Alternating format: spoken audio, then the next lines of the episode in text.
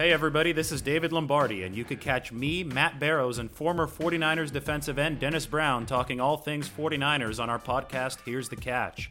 Listen for free on Apple every Monday, and for weekly bonus episodes exclusively on The Athletic. Go, man. Tear it out, dude.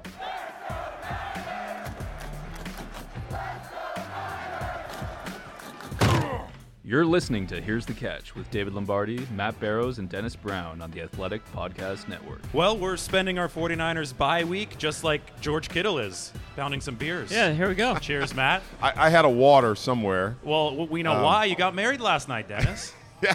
Congratulations to Dennis. Well, well, thank you, and, and look at that action, huh? wow. Nice. And and the word is I'm supposed to keep it on. Is, that onyx? Is that ideal? I, yeah, I'm gonna call it. No, I'm gonna call it um, titanium. Titanium. yeah. Hey, titanium doesn't break. That's the bond that lasts forever. So I like that. I like that. what I coined it. What a bye week. We have we have beers, we have drinks, we have a water. Dennis got married. The 49ers are still undefeated. Everything's good. Everything's good. Life life is good right now. and follow some of these guys on social media, or you don't even have to follow George Kittle on social media to know that he's having a good time. The the beer I was referring to, he was with Jimmy Garoppolo at the wrestling event down. then he was SAP at Center. Iowa for the uh, the Iowa game on Saturday too. So he's all over the country Yeah. Yeah. right now. Well, he's living his best life, and and you know, so deserve. I mean, he is he is having a good season. So I mean, he doesn't get he's not getting the catches like he did last season in, the, in those big yards, but he's still. I mean, he's out there. He's blocking. He's doing what he's supposed to do. He's running the offense. He's having a good season so far, and he's helping out his buddy Jimmy Garoppolo. I didn't know they were so tight, but watching that wrestling looks like they're pretty tight. He's probably been the best 49. I know his stats aren't quite what they were last year, but to me, he's been the best 49ers uh, player through three games,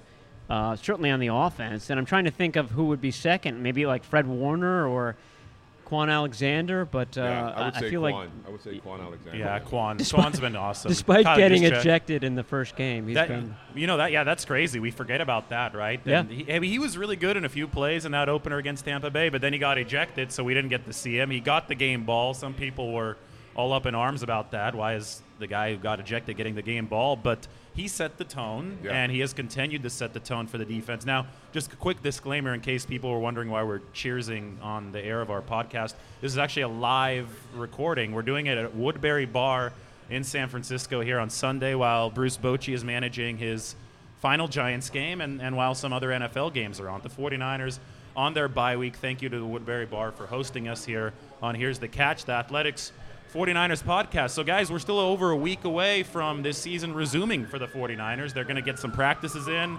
Um, they're relatively healthy, not fully healthy, but boy, this is going to be a showdown on, on Monday night. The Browns looking good right now, so we'll, we'll see if that holds up. But either way, it's going to be the undefeated 49ers against the Cleveland Browns team that, win or lose, is, is going to be fun to watch. I think it's going to be an intriguing matchup on Monday night. And, and it's not very hard to figure out what the matchups are to watch in this game because you've got two really young, uh, yeah, don't want to say first-time starters, but Justin Skule, uh, who played against Bud Dupree uh, against the Steelers and did well, is going to be facing Myles Garrett more in this game, and uh, that's a, a matchup to watch. And then um, you're going to have Emmanuel Moseley probably going up against Odell Beckham.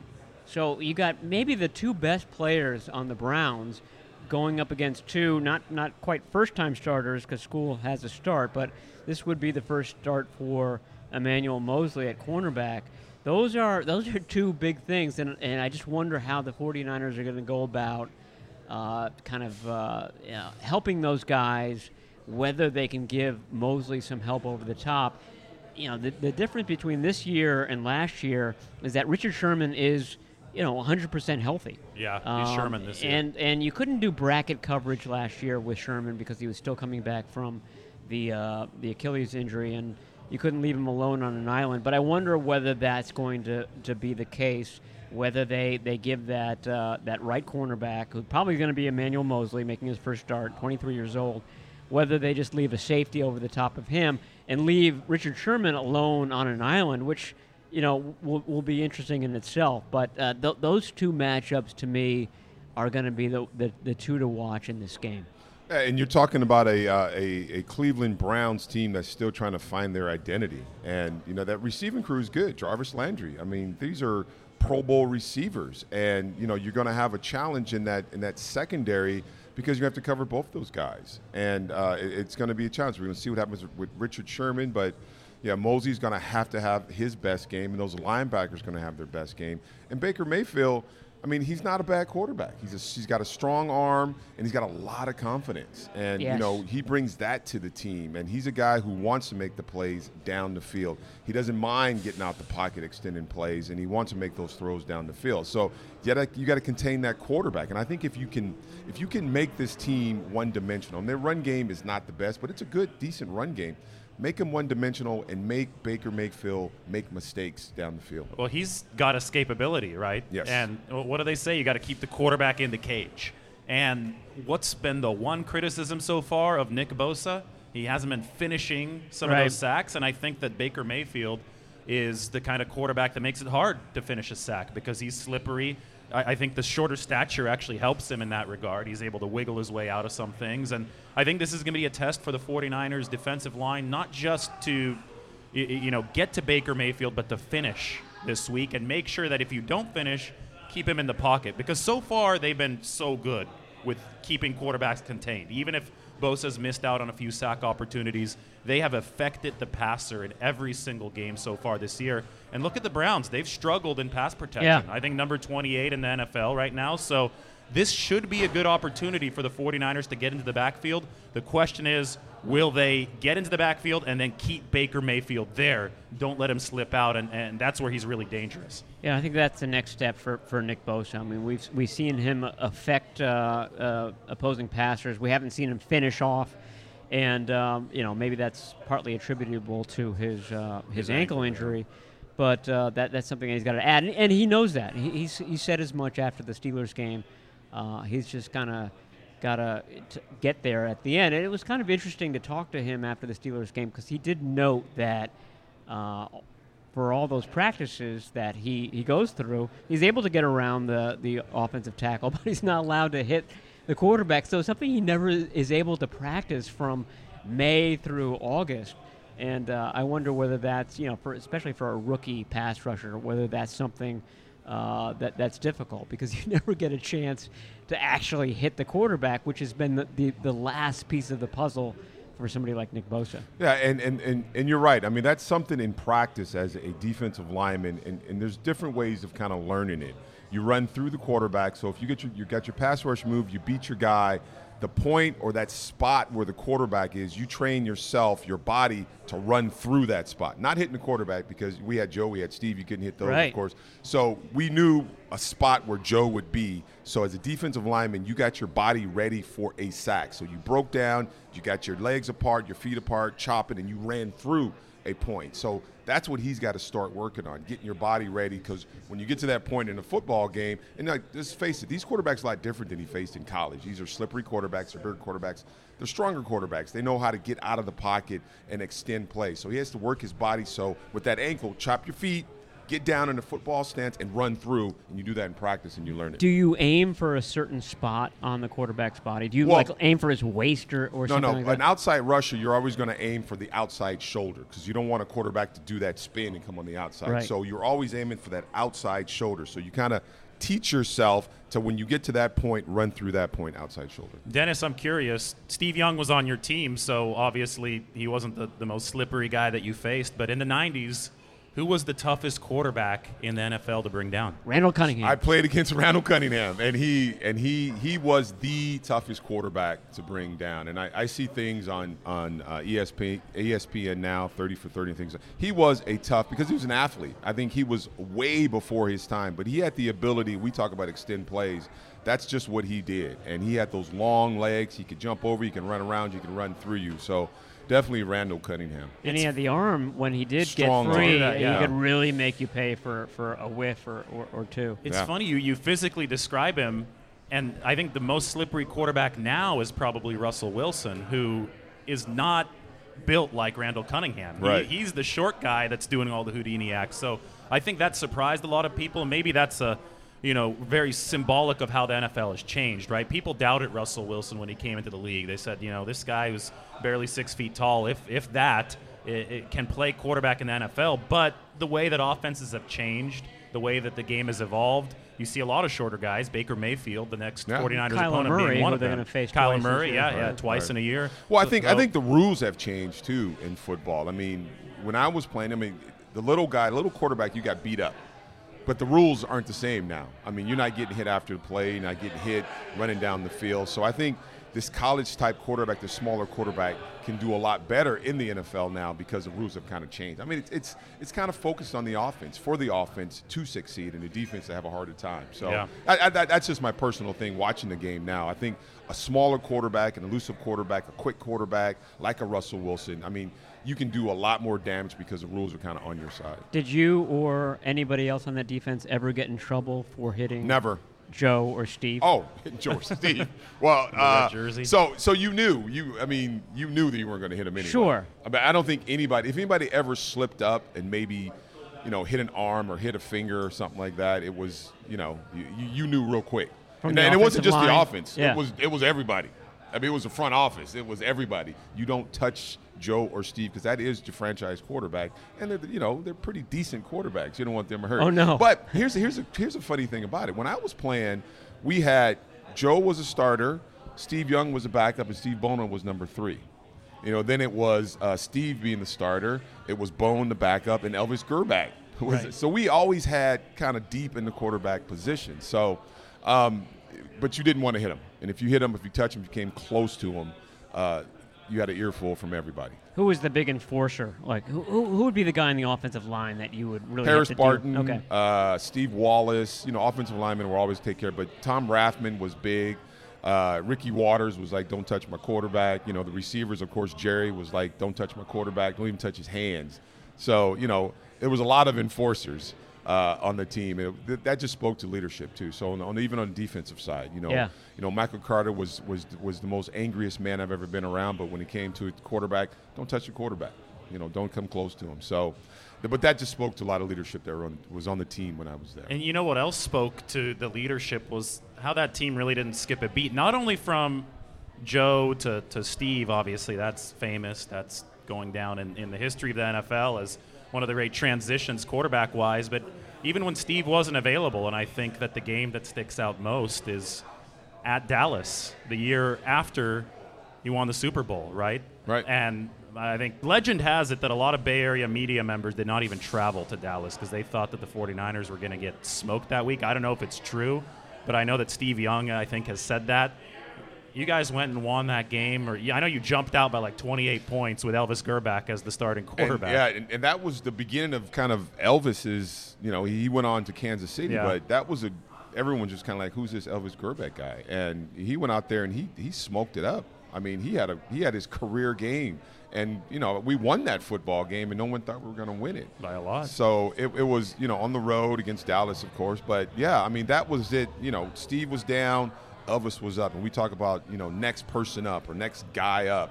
That was always the mentality. I mean, at least when I was here for the for the eight seasons, the glory years. and that's what that's where they are right now. Next guy up is is the theme uh, right now For for, the the 49ers. 49ers, Yeah. yeah. And I believe that they, I mean, I really believe John Lynch and Kyle Shanahan, they believe in the guys they have on the roster. I don't know in the past years that's been true. No. But I think they believe, they truly believe in a Moseley or Skule. I think they believe these guys are going to go out and play well. Eh. We'll see this week, but I do believe they believe that they have what they need on, in, in the house right now. I wrote about that uh, this weekend about how th- there's something to be gained i- i- if you if you do do that. If, if you do the next guy up theory and you believe in your own team, and those guys do deliver, I would imagine that that really sort of continues to strengthen Yeah. what you've got Yeah. going in the locker room. Yeah, and, and, and Skule. I mean, I'm sure this week in practice, you got a lot of you know congratu- Yeah. congratulations. I'm sure coach pointed out plays that he blocked well or he passed pro well, and that builds confidence for that player, Justin Skule, but also that entire offensive line, that entire offensive side, and then the defense starts saying, hey. This is a guy. Now we'll see. He'll get a challenge this week, and we'll Yeah. really see what he's about this week. This will but be a test. for right now, you're right. It just builds that strength in the team. There's so many benefits to building a team from the homegrown angle. Right. Starting with the financial benefits. Say that Justin Skule was a disaster at left tackle. There would be no way that the 49ers can play with him for several weeks. What if they did have to go out and make a big trade you know, for a guy like Trent Williams from Washington. Just just throwing that name out there. Imagine how expensive that would be in terms of both draft capital and financial capital because the guy's holding out. He wants a lot of money. Well, look, the, the 49ers are playing so well right now at other positions. It, it looks like a guy like Arik Armstead. who- They may want to keep him. He's going to command a lot of money. And you already Yeah. have the DeForest Buckner extension looming. Uh, guys like Kyle Juszczyk are going to have to get paid again relatively soon. And you know, this, this cap space. Oh, George which- Kittle's going yeah, to J- get yeah, paid. Obviously, Yeah. George Kittle. You gotta- really- you gotta keep And that's Kittle. probably Yeah. this offseason. So, anyway, uh, uh, the, the better you play, the more guys need to get paid. And all of a sudden, you're going to go from the 49ers two years ago had the most cap space in the league to a team that's going to be right up against the cap. So when you do get a contribution in a pinch from a guy like Justin Skule, you know, a sixth round draft pick, instead of having to go spend more draft capital more money for somebody else, that, that has a carryover positive effect. And it would have a carryover disastrous negative effect if you don't get that contribution, if you're having to rely on rental players. Yeah. So it's just way more sustainable to actually hit with your draft picks and have these guys be able to fill in in that way. Um, beyond the chemistry, I think you guys brought up great points chemistry wise, but financially, the way to build a sustainable winner is to, is to hit on these later round draft picks because they could fill in at positions of depth. Yeah, and, You and? I and, and I believe you know when you go out, a scouting department goes out and you and you scout guys. I don't think you are scouting backups. I mean, I believe you are always scouting someone who's going to contribute to the team, a starter in two years or, or an immediate starter. I don't think guys are really brought in to sit in a practice squad. You don't draft a guy to sit on the bench. To, Too to few be spots twos. for that. There are yeah, way so I think I think when they see a guy, they see something in a guy, a player, and they say, well, this guy is going to be our left tackle. You know, when uh, two years, three years, but he is going to be a starting tackle in the National Football League. And that's what I think that's what the scouting uh, department does. And I think it's come a little early for just, but it's an opportunity. You just want an opportunity to play. We talk about guys who need to be on the football field. He's got his opportunity now, and I hope he see, hope he, he continues to do well there because that's what you brought. Here. I believe that's what you brought here to do is to play that position. As far as far as the chemistry, you had last week uh, Joe Staley bringing Justin Skule over to his house. Staley had to be at his house because he had to basically keep his foot up, elevated uh, throughout the week, throughout that first week after his fracture. So while he was doing that, he couldn't do anything uh, that first week after the break, but he was able to watch film and he had Skule over a couple of days of the week and he sat down with Skule and said listen if i was uh, preparing for bud dupree this week this is what i would do and That's they and huge. they went yeah That exactly huge. just just point by point over how a 13 year veteran would prepare for it and I, I have to imagine that that really benefited justin skule quite a bit and um, you know emmanuel moseley is this week You've got another multi-year veteran in Richard Sherman. I, I don't know this for a fact, but I, I think this is a, a very safe guess that Sherman is going to basically, you know, take the role that uh, Staley did last week and really walk this guy through how to prepare for your first start. And if it works out, like this, this would be really fantastic for what we were just talking about, the chemistry, and and for the fact that okay, now you've got a, you know, you've got a guy that if push comes to shove, you can put out there on game day, and he's going to deliver. This, this could be a, a, a, a nice turning point for uh, a couple of younger guys on this team. And you're just talking about leadership right Yeah. there. That's Yeah. all that is, is leadership. I And mean, I never went to anybody's Sherman. house, but I can remember Kevin Fagan and Pierce Holt sitting with me because my first start was against the Rams, and uh, Pierce Holt had hurt, pulled his ham or something. He wasn't sure he was going to play. Uh, and him and Kevin Fagan took me in a room, in our film room, and we went over Jackie Slater film. And they were like, this is what he's going to do. Wow, he's gonna, Jackie Slater. Yeah, that, Hall was of your, that was your first uh, Hall opponent? of Famer. Wow. So to this day, I always say to Pierce, "Were you really hurt, or you just did not want to play?" but but it was great though because they, he told me he was like he's going to headbutt you, he's gonna he's gonna he's gonna punch you with his hands the first pass rush, and all that happened. And that's just them. You know, they've been there, kind of done that, and that's that veteran leadership. I think this team has not had, and just hearing that. That what Joe Staley did, and, and you know maybe Richard Sherman doing that. I'm sure he has done that. That's just leadership. It just reminds me of the team when we had a lot of leaders and we all the leaders wanted to win. It wasn't like the leaders like I'm not playing. I hope the team loses. I'm not in the game. I want you to succeed because I want this team to succeed because I want to win a uh, championship. How did you do in that game? That I did against- pretty decent. I mean, I wouldn't. It wasn't no little Hall of Fame game, but Jackie Slater was, you know, Jackie Slater, Yeah. Hall of Famer, offensive tackle, and you know, he used me a little bit. He got some, most of them, and I got some too. But it was all because of Pierce was like, this is what he's going to do. You know, on this play, run play, he's going to step out there. He's going to try to get you. He's going to try to cut you. You know, so it, it, that's just that leadership and just kind of passing it on, not passing the torch, passing information on. I think that's why it took, made so much sense to take that flyer on Richard Sherman last year, even though he was coming off his Achilles injuries, because you knew that he was going to be a guy that was going to be vocal from day one. Yeah. And as soon as the 49ers sat down with Sherman and talked to him, I think it became apparent to them that he was going to bring that leadership aspect, even as he was still recovering from the Achilles. And we went out to OTAs first day out there. Richard Sherman was a coach on the field. He couldn't play yet. He was still months away from being cleared. But that fire, that veteran leadership, and you know, that really transpired across the whole season last Yeah. year. And they ran through what nine different safety combinations. Uh, you know, the quarter, the cornerback situation uh, opposite Sherman was a revolving door as well. Uh, he wasn't fully healthy, so the secondary had a rough year, but they grew last year. And I think a big part of that growth was Sherman in that film room, Sherman pushing those guys, Sherman raising his voice sometime, giving some tough love.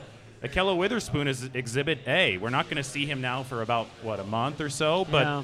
Ahkello Witherspoon has made a huge stride from the time that Sherman showed up to now. And he credits Sherman. You talk to Ahkello Witherspoon, and he, he, he had basically had a poster of this guy up on his wall back in high school. I mean, he idolized him, and now he's his teammate, and, and obviously he's learning listening to everything he says. So I think that it all has come full circle, and the 49ers made it a concerted effort to bring in the cover three cornerback, the prototype in Sherman. He may not be healthy, but we know that he's going to teach our young guys the system if we bring him in.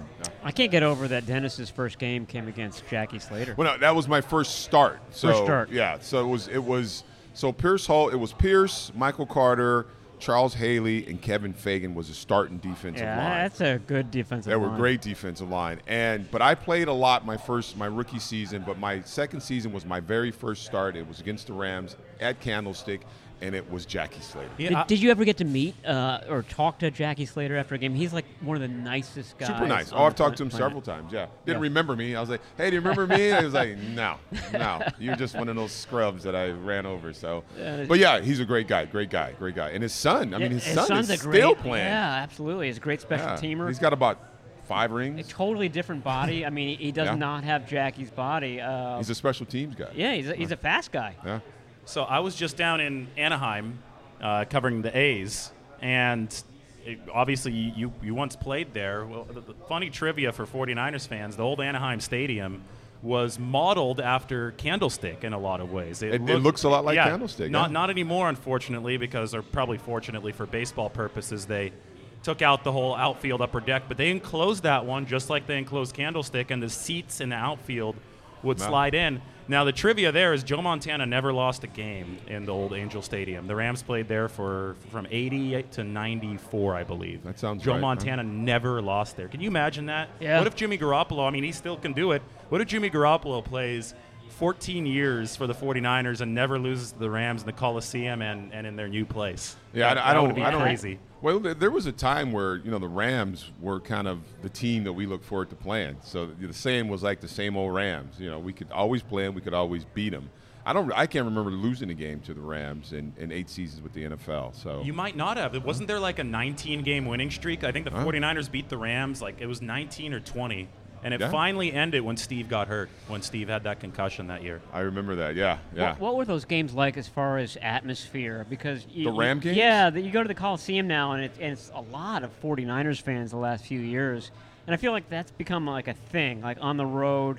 I don't know whether it's because ticket prices are so high or, or, or what, but you see a lot of the the opposing team's fans on the road now. You saw that, you know, in, in Levi's on Sunday with all those Steelers fans. You Yeah. also saw a lot of 49ers fans in Tampa. Well, I, th- I think it's a, it's a different. So when I was playing, there was actual booster clubs like you would have Yeah. in your high school or college. Now they have these chapters, and chapters are a group of fans that might meet at a restaurant somewhere, never really go to the games. Uh, and they, you know, not not in San Francisco, but they may live in L.A. or uh, or Chicago or Tampa.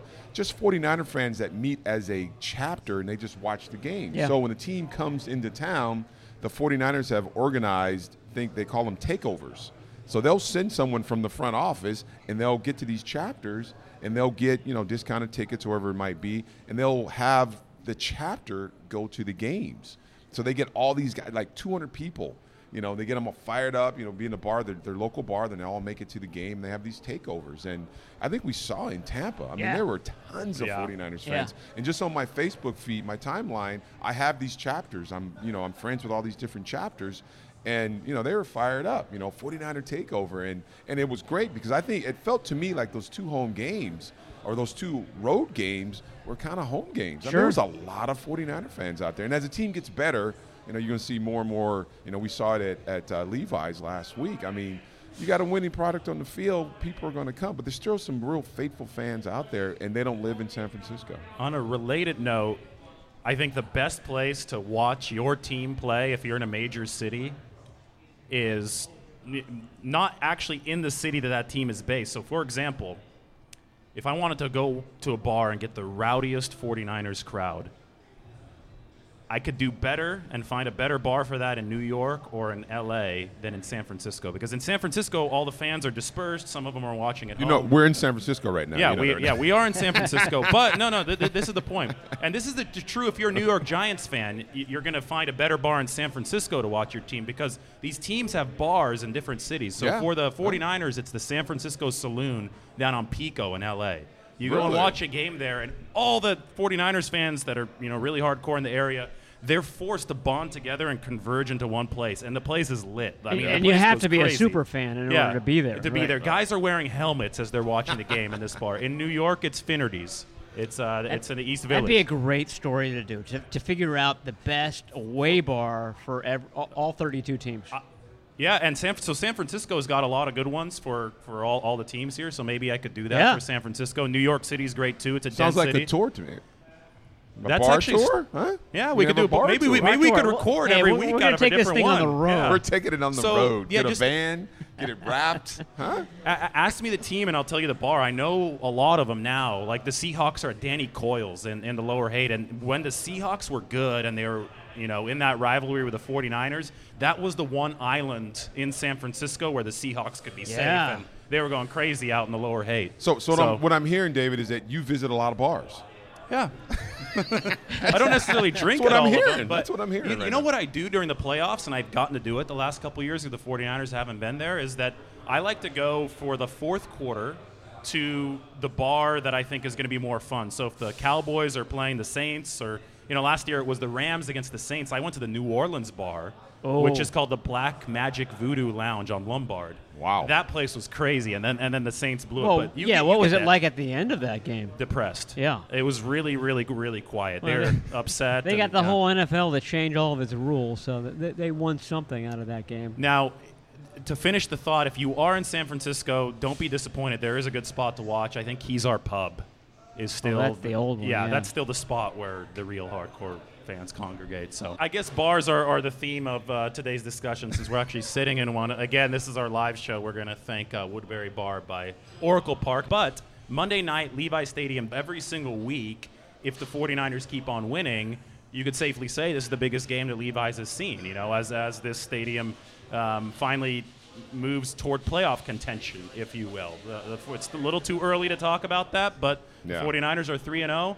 The atmosphere on Monday night, I think, uh, could be at a different level here than it was even last Sunday. Yeah, fans don't have to worry about the sun. That, that's that's something that drives away uh, a significant number of fans apparently. And then I, I don't think that Browns fans are going to be traveling as well as Steelers fans did. So I would uh, imagine that this is a, uh higher percentage of, of 49ers fans. And yeah, you can make the argument that this is the the biggest game that this team has had uh, in a long time. I remember that very first uh, opening game at Levi's against the Bears. Everybody was just stoked for the, the opening of Levi's, and, and the 49ers had been coming off of three straight championship years, and, and it was a letdown. They, they lost to the Bears. They gave up a lot of uh, touchdowns. That remember that was Jimmy Ward's first game as a as a nickel cornerback, and he kept giving up uh, touchdowns to Brandon Marshall.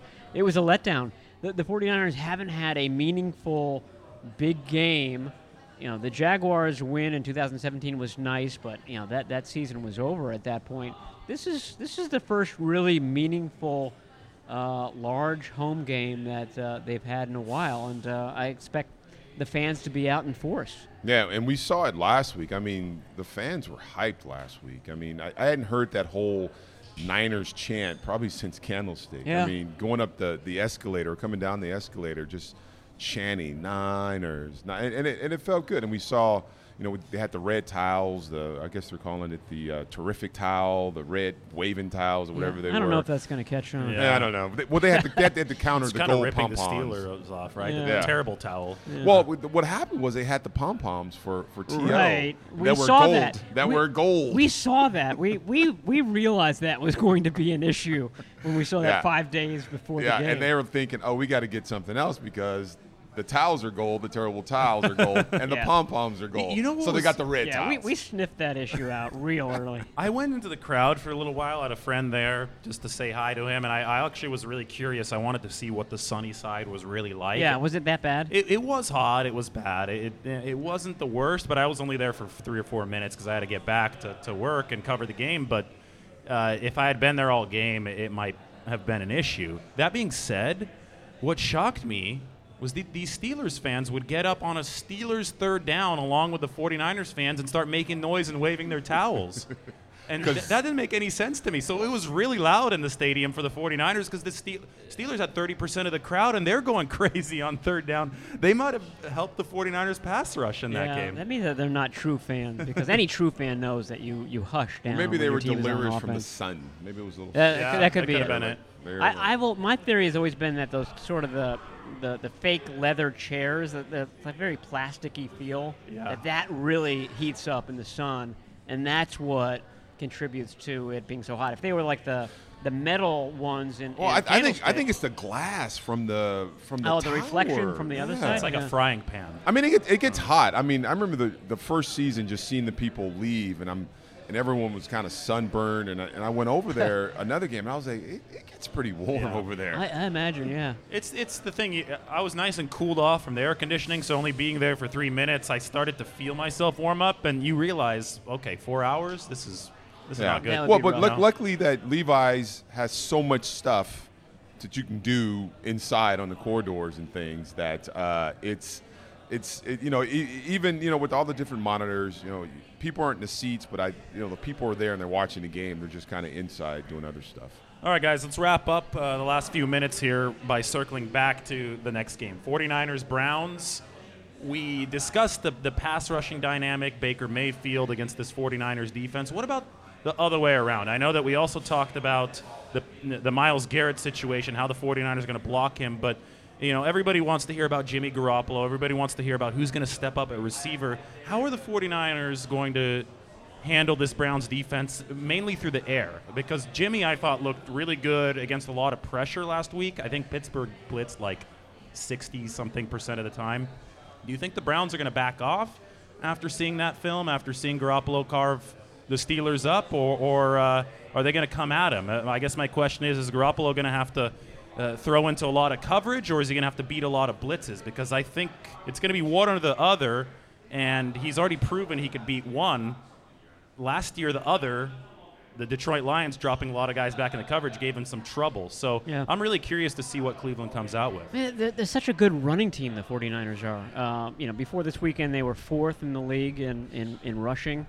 Uh, and this is without their, their top running back, or the, the guy that they consider their top running back, Tevin Coleman. I know fans like to debate whether Coleman or Breida is the, is the top runner, but they, they do such a good job at that, and it, and it uh, creates so much space for the receivers. I mean, we saw that with Kyle Juszczyk catching a long pass, uh, uh, George Kittle.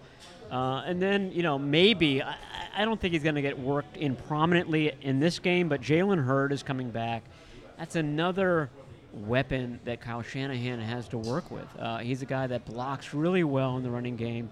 Just feel like the uh, the rushing game for the 49ers is going to open up lots of things in the passing game for them, and that's that's how they'll sort of um, uh, manage and exist through Joe Staley's absence. That they can run the ball well, and they can also create some mismatches because they can run the ball and pass the ball out of the same 21 personnel group.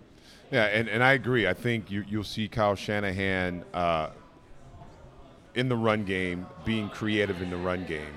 Last week we talked about uh, scheming uh, against the Steelers and Skule out there on his own. I think you'll see the, a little bit of the same stuff because you do have, you know, that pass rusher out there that you kind of have to be accountable for. But like you said, uh, uh, Hurd coming back, I, I, can't wait to see how Kyle uses him. Yeah, me too. him. I mean, that, I mean, he is such a powerful, and the way Debo is developing into a receiver, I think you're going to see a little more creativity as far as the passing game.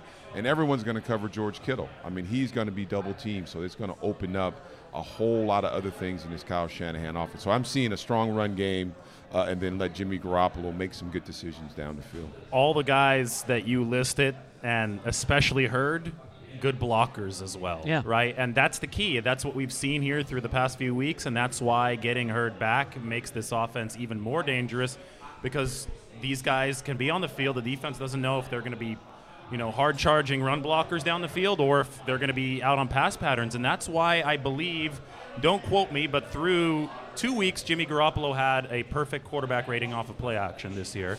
And I don't think it worsened in week three, unless one of those picks was off play action, which I don't think it was. And they really weren't even his fault there. So he's has either close to a perfect QB rating or a perfect QB rating off play action, and that just speaks to how devastating the 49ers block slash pass catching options are. And with Jalen Hurd, they get even more numerous. And Kyle knows how to scheme to that. He knows Yeah. how to confuse a defense when he has options. And just imagine this offense without five turnovers. Yeah. I mean, I mean, if they can come in this Monday night game and, and get rid of those turnovers, you can see a lot of points on the board. Yeah, the, the Steelers game would have looked like the Cincinnati game without those turn- turnovers. It would have been that yeah. one-sided. Yeah, And I I think that after Tampa Bay, after Garoppolo has actually stepped into his throws and looked comfortable, they've done that to two straight opponents. If you if you factor out the turnovers, Yeah, his his his passing percentage is really good. I mean, it's in it's in the high 60s or something like that. I mean, it's uh, it's as good as it can be, despite all of the, the turnovers that they've had. A, a league leading eight uh, through three games, but um, despite those, Garoppolo has been pretty on target with his with his throws, which I think is um, you know good going forward. Did you guys see the all 22 angle, or not the all, the end zone angle? It's really impressive. I'll send it to you guys, but anybody, I'll try to tweet it out. Of there was a blitz that came, and it was, you know, to the naked eye, it might not have been the hardest throw, but when you watch the replay, it was out to one of the backs. It might have been Breida, out of the backfield, just to throw into the flat. But Garoppolo had to get rid of it because he was getting drilled, and the way he just like flipped it out sidearm was so impressive.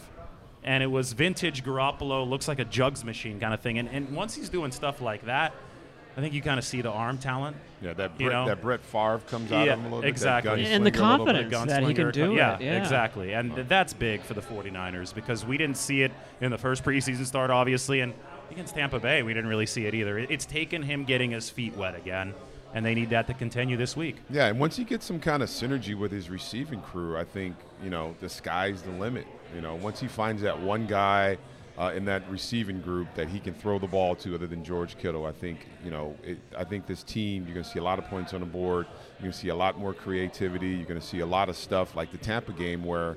You know the defense looked like they were lost because of the scheme, the way they got schemed, and, and everything, everything coming off that run game. So, I'm excited. Uh, I think Monday's going to be a, a big night. I think you're going to see another strong defensive showing, and I think you're going to see a good offensive showing. Yeah, I think that uh, if you asked Kyle Shanahan and he was honest to, with you, he- he would tell you that his vision for the future of this team is Debo Samuel, Dante Pettis, and Jalen Hurd as, as the top three receivers, and of course George Kittle as the tight end. And I just wonder whether we're going to start seeing that. I mean, it's not going to be be there right away. We probably only see a little bit of Hurd, if at all, against Cleveland. But I just wonder over the next few weeks whether we're going to start to see what Shanahan envisions as the uh, the future of this passing attack. Health permitting, you know, that's what we've been saying this whole build up to this 2019 season. If the 49ers stay healthy, this is the year that we could see the vision materialize. And hey, to a certain extent, it already really is. I mean, we've seen a 3 0 start, and there's still some pieces that are out. Don't forget Trent Taylor. Yeah. Um, you know, that's going to be the second half Yeah. of the season. So he's the slot guy. He he's a guy with really good chemistry with Jimmy Garoppolo if he stays healthy. And I think that's the, the big thing that we need to emphasize leaving the show. The 49ers have had decent health luck so far this year, way better than last season. It needs to stay that way. If it does, fortune's looking pretty good for this football team. Anyway, thanks again to Woodbury Bar. It's it's been fun. We're gonna start to watch some of this in? football now. Crowd's yeah, getting in yeah, the, the crowd's getting in, so we'll chat with a few people. Um, be sure to sign up to the Athletic. Athletic.com. Here's the catch is the name of the podcast, so you could sign up through there. And congratulations again to Dennis Brown, married yesterday. The trough. I am a married man, and I'm working the next day. That's good, right? Yeah, it's That's good. You made it out here. You have your water. It's a healthy water. It's got some lemon in it. So, um, and we'll cheers to Matt one more time, and All we'll cheers to Dennis as well. Congratulations, Dennis. Thanks for coming on again and driving all the way up uh, from San Jose, Matt. Uh, so for Dennis Brown and Matt Barrows, is David Lombardi. We'll talk to you guys in a few days on the 49ers. Here's the Catch podcast.